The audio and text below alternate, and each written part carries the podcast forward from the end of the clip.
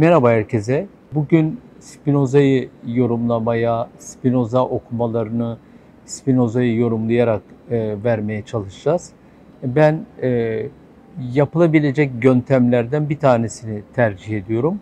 Bu da filozofu, özellikle Spinoza gibi bir filozofu motamot sadece bir felsefe tekniği içinde ele almak değil, onun yerine biraz daha çok Roland Barthes'ın söylediği, Roland Barthes'tan esinlenerek daha çok belli bir kültürel kontekst içinde, belli bir iktisadi kontekst içinde, belli bir tarihi kontekst içinde vermek istiyorum. Ve ayrıca tabii böyle verirken Spinoza'nın geldiği yeri de e, çok önemli olduğunu düşündüğüm için felsefesinin jenezinde, felsefesinin doğuşunda çok önemli bir yeri olduğu için, e, olduğunu düşündüğüm için ben Barth'tan, Barth'ın yönteminden yola çıkarak Spinoza'ya daha çok yorumsamacı bir yöntemle yaklaşmayı düşünüyorum bu faktörlerin altında. Ve buradan hareket ettiğimde Spinoza'nın felsefesinin bir a priori bir amacı olduğunu düşünüyorum. Bir şey için yola çıkıyor, bir şeyden dolayı yola çıkıyor. E, bu amaç çok açık değil. Evet, dolayısıyla yapacağımız okumalarda bu amacı deşifre etmeye çalışacağız. E, böyle yapacağımız, e, uygulayacağımız yöntem bu. Buraya tabii ki bütün yorumcular katılmayabilirler. Ama ben tekrar söyleyeyim, bu yorum içinde e, Spinoza'yı okumanın daha doğru olduğunu düşünüyorum. E, önümde de metodolojik olarak Roland Barthes var. Dolayısıyla önce 17. yüzyıldan başlamak istiyorum. 18. yüzyıla doğru gelirken 17. yüzyılda yani 1660'lar 70'ler o müthiş heyecanlandırıcı zaman modern zamanların açıldığı zamanda e, Spinoza ortaya çıkıyor. Spinoza e, daha sonra neredeyse bir yüzyıl boyu ortadan kayboluyor lanetli bir filozof, beddualı bir filozof olarak kalıyor. E, mezarı bile bilinmiyor, nerede olduğu bilinmiyor. E, daha sonra ama 18. yüzyılda, modern zamanlarda, daha sonra Alman romantiklerinde yani Kantlarla, Hegel'lerle, Marx'larla tekrar Spinoza'nın dirilişini, hatta muazzam bir dirilişini ve oradan 18. yüzyıldan gelerek 20 birinci yüzyılın ilk çeyreğine kadar e, bütün ufku kapsadığını e, görüyoruz. Modern zamanların başına geçeceğiz. E, oradan Hegel'in Spinoza varsa felsefe var, Spinoza yoksa felsefe yok sözünden başlayacağız ve oradan müthiş bir patlamayla lanetli filozofun, beddualı filozofun nasıl kaybolmakta üzere olan bir filozofun nasıl 18. yüzyılın modern zamanların inşasında payı olan, büyük bir payı olan filozofun nasıl 21. yüzyılın bu ilk çeyreğine kadar bize e, büyük bir ışık tuttuğunu görüyoruz. Ve tabii 18. yüzyıldan itibaren nasıl Mendelssohn'dan, diğer Kant'tan, oradan e, şeye e, Marx'a nasıl büyük bir Hegel'e, nasıl büyük bir felsefe kuşağını, nasıl büyük bir dünyayı yorumlama biçimini etkilediğini e, göreceğiz. Evet yani o mezarlığı kaybolmuş olan e, filozofun e, çok heyecanlandırmıştı beni e, onun o şeyi ve gidip gerçekten de gidip şeyini görmüştüm, e, mezarını görmüştüm. Yani muhtemelen tabii ki bütün felsefe tarihçilerin neredeyse üzerinde mutabık kaldığı bir şey var. Onun mezarı değil mezar nerede olduğu bilinmiyor. Yine de yani e, beni çok heyecanlandırmıştı. Bir kilise bahçesinde e, küçücük bir e, şeyi vardı. Küçücük bir taşın üzerinde küçücük bir şekilde bu dev insanın dev modern zamanları oluşturan bu dev insanın mezarı vardı. Onun başında durmuştum. Yağmur yağıyordu o gün çok. Küçücük bir çocuk geldi yanıma Annesi bağırdı arkadan. E, oğlum buraya gelsene dedi. Lahey'deydi. E, ama dedi bak abi burada duruyor, ıslanıyor. Demek ki bir şey biliyor orada durduğuna göre. Ben de gidip onun e, yanında duracağım. Evet, Spinoza e, ömrünün sonuna doğru zaten çok genç yaşta öldü. e, annesinden annesinden ona miras kalan bir hastalıkla e, bir hastalıktan dolayı ölmüştü. E, dev filozof içi insanın içiyle dışının bir bütün olarak gören dev filozof e, hastalığını biliyordu. Bugün gibi hiçbir görüntü aletine, görüntü cihazına ihtiyacı olmadan hastalığını biliyordu. Annesinin hastalığını biliyordu, kendi hastalığını da biliyordu. Dolayısıyla neredeyse öleceği zamanı da tahmin etmişti. Bütün hazırlıklarını da e, bu e, ölümüne göre yapmıştı. E, da kendisinden sonra post yayınlanacak kitaplarını ayırmıştı. Onları zannediyorum bir iki arkadaşına bırakmıştı. Tabii bizim konumuz bu değil. Yani Spinoza'nın hayatını vermeye vermek gibi bir amacımız yok.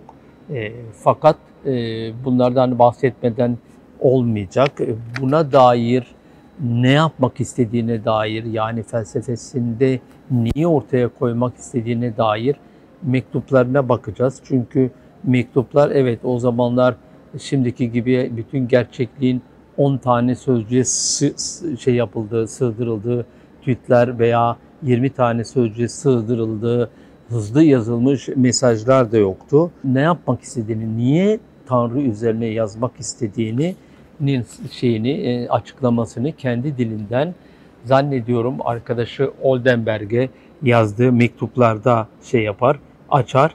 Der ki e, aynen şöyle der orada. Tanrı hakkında yazmaya başlamasının, Tanrı hakkında bir kitap yazmaya başlamasının sebebini orada şöyle anlatır. E, Tanrı'yı önce bir sorunsal olarak, Tanrı'yı önce bir problematik olarak ortaya koyacağım. Ama kitabımı yazmaya başlarken onu geometrik bir düzenle yazmaya çalışacağım. İkisi de burada çok önemli. Demek ki yola çıkarken bir amacı var. Evet. Ama bu amaca göre ideolojik bir yol almıyor şey e, Spinoza. Bu çok önemli. Amacı var ama ideolojik bir yol almıyor. Onun yerine e, pür pür geometrik bir düzen içinde ilerleyecek e, biraz Maimonides gibi biraz da tabii ki e, eski Yunan'dan aldığı e, analiz yöntemine uygun bir şekilde tamamen geometrik bir düzenle yazacak. Bu tabii onun ideolojik bir yöntem izlemeyeceğini gösterecek bir bize. Maimonides'ten yola çıkacak ve Maimonides'ten kopacak. Dolayısıyla Yahudi kaynaklarından yola çıkacak ve Yahudi kaynaklarından kopacak. Bu yüzden diyecek ki yine bir yerde ben ayrı bir şekilde geometrik bir düzende ve dikkat e, sentetik bir düzende yazacağım. Bir daha okuyorum. Ben ayrı bir düzende yani Maimonides'ten ayrılacağını söylüyor. Ayrı bir düzende, e, geometrik e, bir düzende yazmaya başlayacağım. Çünkü ben de tamamıyla aynı fikirdeyim. Ee, bazıları aynı fikirde değil tabii ki. Maimonides geometrik düzen içinde yani e, aklın düzeni içinde yazmayacak. Maimonides her ne kadar aklın sınırlarına kadar geliyorsa da bir yerde duracak ve Maimonides teolojik sınırlar içinde e, yazacak. E, geometrik bir düzen içinde yazmayacak. Tekrar ediyorum. Spinoza'yı tekrar okuyorum. Ben diyecek e, Spinoza e, geometrik bir düzen içinde, sentetik bir düzen içinde yazacağım. Bunun anlamı e, ilginç bence anlamı. Bunun anlamı filozof için adil bir düzen içinde yazmaktır. Adil bir düzen içinde yazmak çok önemli. Çünkü biraz sonra göreceğiz, hemen biraz sonra göreceğiz. Adil bir düzeni arayacak e, Spinoza. Adil bir düzenin temellerine de yardımcı olmaya çalışacak Spinoza. Modern zamanların başında etikasıyla, politik e, teolojisiyle veya teoloji, teolojik politiğiyle adil bir düzeni oluşturmaya çalışacak. Ve aynı zamanda e, gerekli olan bir düzen içinde yazmaya başlayacak. Bu kelimeleri başlarken not etmek lazım. E, çünkü e, gerekliliğin düzeni olarak gerekliliğin, nesesitenin çok önemli. Bundan sonra göreceğiz çünkü özgürlüğü de nesesitenin, gerekliliğin ancak sonucu ve ancak onun sınırları içinde anlatacak. Gerekliliğin, nesesitenin, kaderin değil şimdilik ama zorunlu olarak birbirini takip eden zincirlerin kadrı içinde e, anlatmaya çalışacak. Dünyayı böyle anlat, anladığı için tamamıyla böyle anlatmaya çalışacak. Öyleyse sentetik düzen, e, geometrik düzen, gerekliliğin düzeni başlarken Spinoza'ya dair söylememiz gerekenler. Ee, sonra ilave edecek yine başta hemen. Diyecek ki birçok kişi benim söylediklerimden, yazdıklarımdan bir şey anlamadığını söyleyecekler. Şikayet edecekler. E, bu adam çok zor yazıyor diyecekler. Yani belki bir anlamda e, unutulmaya başlamasının sebebi lanetli olmasının yanında bu zorluğu da olacak. E, ama o zaten en başta uyaracak yani, okuyucuyu, filozof okuyucu diyecek e, okuyucuya. Filozof okuyucu için yazıyorum ben diyecek. Beni kolay anlayacaklar için yazmıyorum ve hiç sakınmadan söyleyecek. Beni kolay anlamayı düşünecek düşünenler, e, dediklerimi kolayca anlamayı düşünenler lütfen e, beni okumasınlar. Bunu hiç sakınmadan söyleyecek. Evet, yani bugünün dünyasından çok ayrı e, değil mi? Yani belirtmem gerekiyor tabii kısa mesajlarla okuma parçalarının geçerken bunları söylemek istiyorum okuma parçalarının başında kaç saniyede okumayı bitireceğinizin notlarının olduğu e, okuma parçalarıyla veya hatta başkalarının okuduğu bizim de uyuklayarak dinlediğimiz okumalar yapıyoruz bugün. Böyle değil tabii. Ve bir de e, yazanın da temel amacı e, tırnak içindeki deyimle like toplamak, beğeni toplamak. Filozofun bundan bir endişesi yok. Okumasınlar beni diyor okumasınlar. Zorluğa ve uzun okumaya tahammülü olmayan beni okumasın diyor. Renan, e, ünlü Fransız Renan 1877'de zannediyorum Lahey'de filozofu değerlendirirken şöyle diyecek. Bir orman çokluğundaki düşünceler öylesine yüce ki e, gökyüzü kadar düşünceler ebedi topraklarla çiçekleniyor. Bunların kökleri hiç yıpranmayacak. Evet, Renan'ın dedikleri doğru çıktı. 1650'li yıllarda yazılanlar e, gökyüzüne kadar öylesine yükseldi ki bugün ve e, kökleri o kadar sağlam ve o kadar derinlerde ki e, düşünceler e, ebedi topraklarda çiçekleniyor. Bugün çiçeklendi, kökleri, kökleri hiç yıpranmadı taptaze, yepyeni, gencecik bir ağaç gibi kökleri sağlam gökyüzüne doğru e, yükseliyor. Bize bir yandan aydınlığı e, gösterirken e, bizi sıcağa teslim etmiyor. E, aklımızla geometrik düzen içinde aydınlığı bulmamızı e, işaret ediyor. E, bunun da özgürlük yolu olduğunu işaret ediyor. Evet, benim kişisel olarak e, Renan'ın dediklerini okuduğumda e, benim kişisel olarak gözyaşlarımı zor saklarım e, Renan'ın bu Spinoza tasvirini okuduğumda. Evet ben öyle diyorum diyecek filozof. Gösterdiğim yol zor bir yoldur ama zor bir yol olmasaydı binlerce yıldır mutsuzluk içinde, e, çöküntü içinde bu dünyada yaşayıp yaşamlarını yitirmiş olanlar çoktan güzel yolu bulmuş olurdu. Evet zor ama işte onun için rahat ulaşılamadı, zahmetsizce ulaşılamadı. Şimdi burada çok ilginç bir kelime var e, kullanacak Spinoza. E, burada kullanacağı kelime hemen en baştan söyleyeyim. Liberasyon kelimesi, e, kurtuluş kelimesi, özgürleşme kelimesini kullanmaya başlayacak hemen. Spinoza. E, burada şunu hemen başlarken belirtmek istiyorum.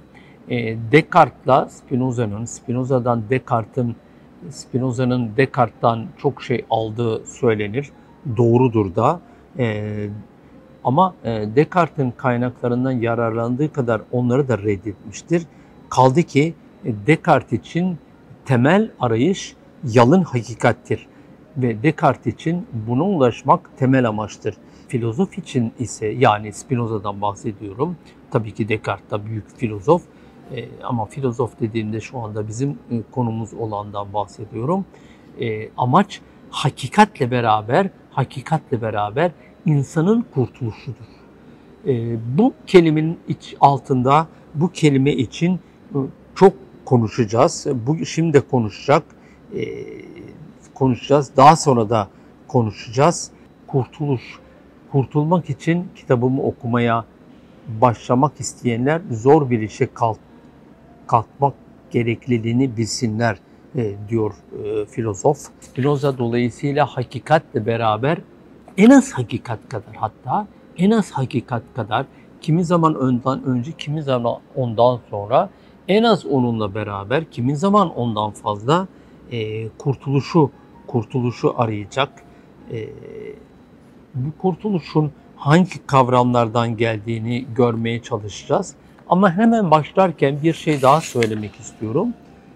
19. yüzyılda geleceğiz buna ama 19. yüzyıl panteizm tartışmalarında 19. yüzyıl Alman romantizminde kurtuluş kelimesi Bloch'tan diğer şeylere kadar, diğer Walter Benjamin'lere kadar kurtuluş kelimesi çok sık kullanılacak bir kelime olacak.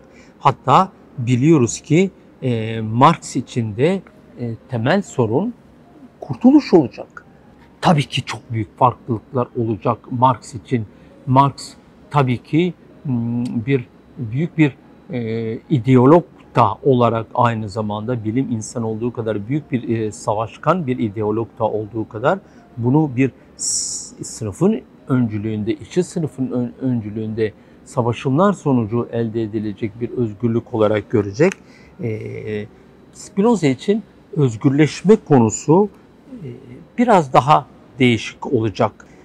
Koşulların bir gereklilik içinde birbirini devam ettirdiği bir büyük bir zincir içinde, bir gereklilik içinde, gereklilik süreci içinde ki özgürlük nasıl mümkün olur? Yani eğer biz bu dünya üzerinde Spinoza'nın iddia ettiği gibi biraz evvel söylediğim gibi gereklilik zincirlerinin birbirine dolandığı, birbirlerine eklemlendiği koşulların birbirinin sonuçlar, nedenler şeklinde birbirini etkilediği ve bunun sonucuna ve bunun dışına çıkmanın çok da mümkün olmadığı bir düzen içinde yaşıyorsak o zaman öğrencileri ve diğer filozoflar da e, Spinoza'yı sorgulayacaklar. Peki nasıl özgürleşilecek o zaman? E, Marx'ın buna cevabı var. İşçi sınıfı ile e, özgürleşilecek. E, ama Spinoza'ya sorulan soru biraz daha derinliğine, e, gereklilik içinde olan, dolayısıyla bir sonra da olması gereken, öncekilerden dolayı olması gereken bu süreçten kurtulmak mümkün müdür? Yani e, bunun bir yolu var mıdır? E, bu tartışmalar biliyorsunuz ki e, çok daha önceden e, birçok e, felsefe, e, birçok düşünce süreçlerinde tartışılan ama Spinoza'nın da çok etkilendiği Talmud'da da tartışılan e, konu. E, Spinoza bunu biraz daha rasyonalize ederek tartışmaya çalışılacak, çalışacak. Ama e, bu temel özgür nasıl özgürleşeceğinin, özgürleşileceğinin temel bir sorunu olarak e, etikada bence bir sona vardırılacak görmeye çalışacağız. Ama hemen söylememiz lazım. Biraz evvel söylediğimizi tamamlamak için özgürleşmenin temel şartlarından bir tanesi e, herkesin adalet içinde yaşaması. Hem temel şartlarından bir tanesi hem ulaşılacak yerde, ulaşılacak yerde e, adil bir düzen e, arayışı. Burada yine Marx aklımıza geliyor. Marx'ın Spinoza'dan aldığı kavramlar e, aklımıza geliyor. Dolayısıyla e, süreç içinde adaletin ne olduğunu Spinoza'ya göre tartışmamız gerekecek. Ama zaten hemen e, bir, bir tane Spinoza'dan alıntı yaptım. Adil bir düzende herkes sadece kendine ait olana malik olur. Tabi bu çok problematik bir tanım. Çünkü kendine ait olan a priori nedir o zaman? E, bu, bu çok önemli bir konu. Kendine ait olana malik olunuyorsa demek ki a priori bir kendine ait olan var. O zaman o tabii ki sorabileceğiz. A priori kendine ait olan Spinoza için bir adalet konusu değil midir? Devam ediyor Spinoza, vurguluyor. Herkesin dolayısıyla her insanın ve bugün çok ihtiyacımız olan bir tanım yapıyor e, filozof. Her insanın ve ve bugünün savaşkan e, ortamında, fütuhatçı ortamında çok ihtiyacımız olan bir kavram koyuyor. Her halkın sadece kendine ait olana malik olmasıdır. E, yani emperyal bir tutumu, emperyalist bir tutumu e, tümüyle e, reddediyor. Dolayısıyla şan ve şerefin orduların namlusunun ucunda olduğu tezini reddediyor. Şan ve şerefin adaletin namlusunun ucunda olduğunu kabul ediyor. Bu tabii e, ilk söylediğimiz çıkmazı aşmamıza gerekmiyor. Herkesin kendine ait olduğu demek ki var. O zaman sadece bunlara ait olmaksa adalet, e, kendine ait olan nedir? Onu konuşmamız gerekecek ama kendine ait olan nedirin e, nediri sorgularken unutmamamız gerekecek ki daha sonra göreceğiz insan olanın emperyal bir e, tavrı doğalsa yani doğalsa hak insan anlamında haklıysa demek değil. Doğruysa da demek değil ama doğalsa varsa bu peki nasıl altından çıkacağız bir de bu var. Yani kendine ait olanı doğrulamak için herkes bu bana zaten aittir diyor. Her halk da öyle diyor. Bunun bunu nasıl toparlayacağız? Bir. E, ikincisi nasıl adaletin kontekstini nasıl çizeceğiz? Belki biraz bütün bunları, belki biraz özgürlüğü, belki biraz demokrasiyi güçlendirmek için temel yapıtı, dev yapıtı, muhteşem yapıtı etikayı yazmaya bir ara bir süre ara veriyor filozof. E, arada teolojik politiği yazmaya karar veriyor. Burada diyor ki amacım o sırada Amsterdam, Hollanda'da e, ki e, prensliklerin e, birbiriyle olan mücadelesinde, savaşlarında demokrasi tarafına, özgürlük tarafına e, güç vermek, dinselliğin dolayısıyla evet hiç çekinmeden Spinoza'nın ağzıyla da söyleyelim esaret düzeninin karşısında net bir şekilde olmak. Dolayısıyla e, din savaşlarına karşıt bir yerde demokrasiden yana, özgürlüğün yanında net bir şekilde yer almak için e, Spinoza etikaya e, bir ara e, şey veriyor, ara veriyor, önce onu bitiriyor, ondan sonra şeyi görmeye başlıyor. Devam edersek biraz bundan sonra zorlanmaya başlayalım.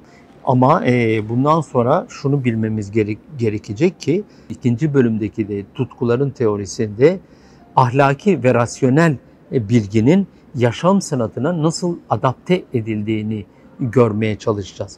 Dolayısıyla hemen iki tane kavram daha geldi önümüze. Bir erdem, iki rasyonel.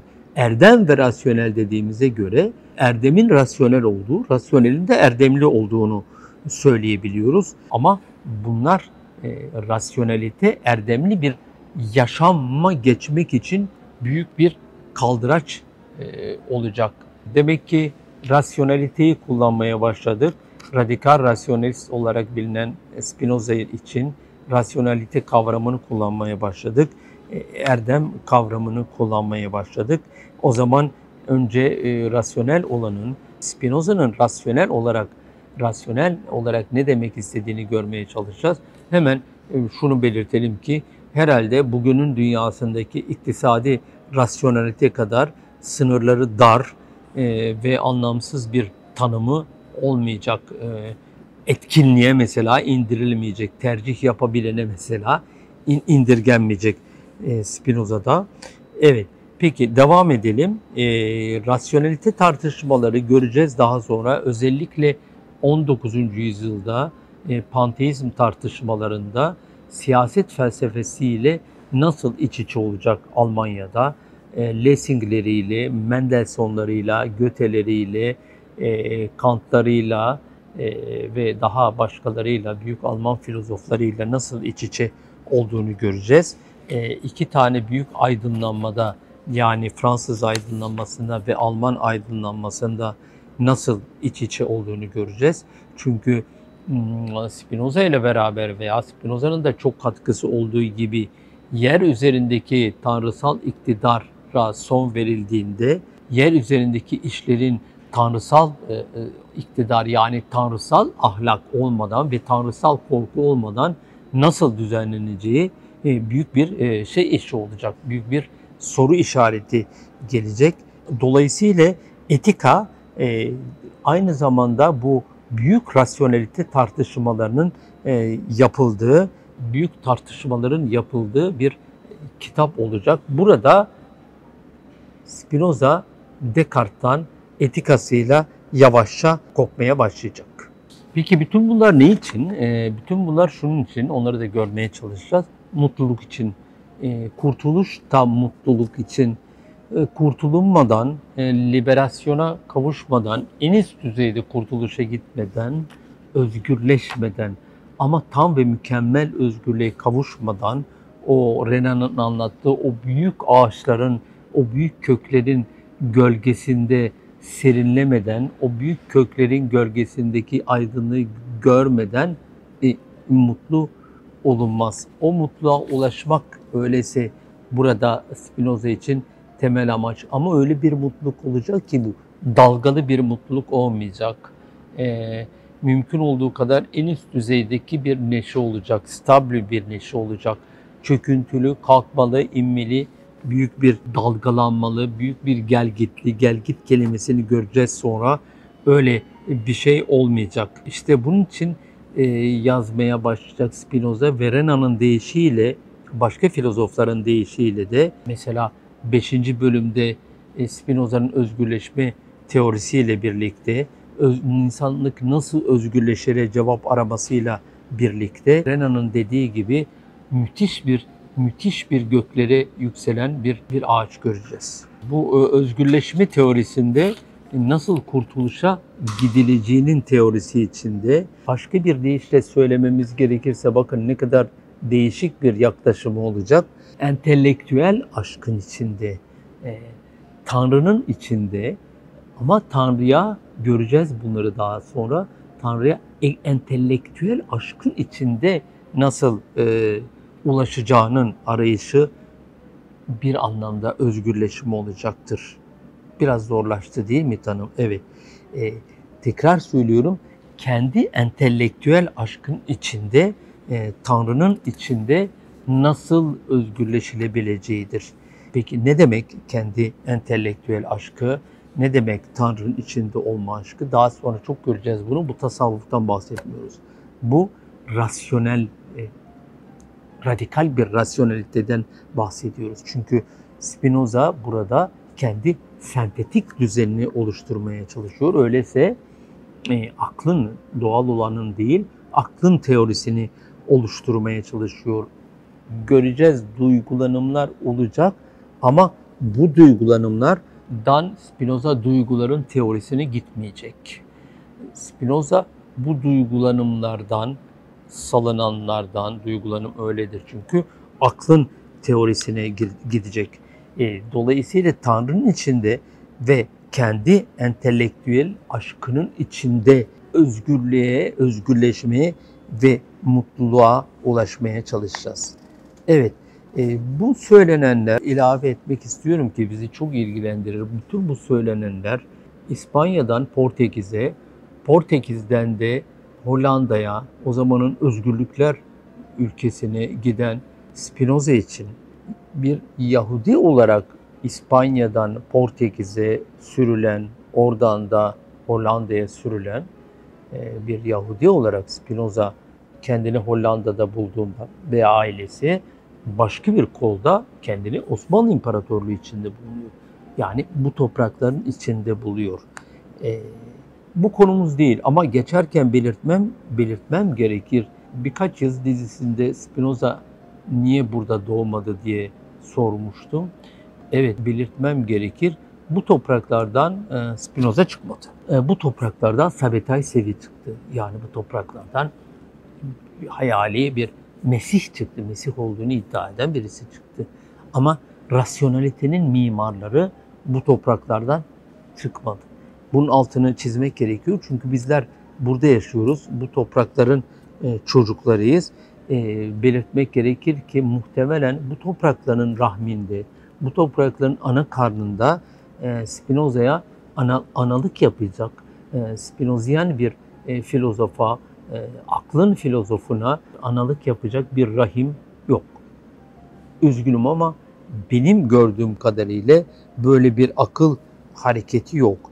E, Spinoza'da Hollanda'da o dönemde böyle bir rahim, böyle bir ana ana rahmi vardı.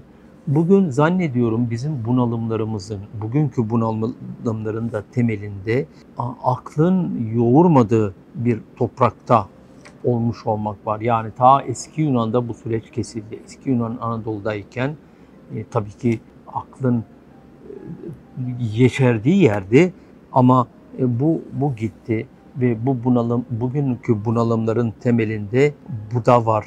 E, bunun altını çizmek istiyorum mutlaka.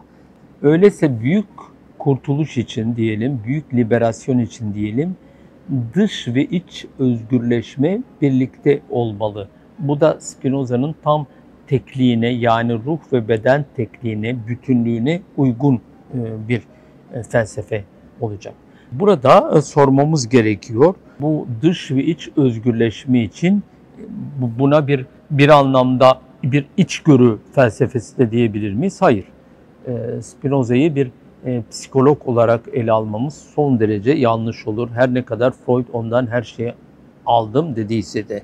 Peki nasıl nasıl ele alacağız? Bu iç özgürleşmeyi nasıl ele alacağız?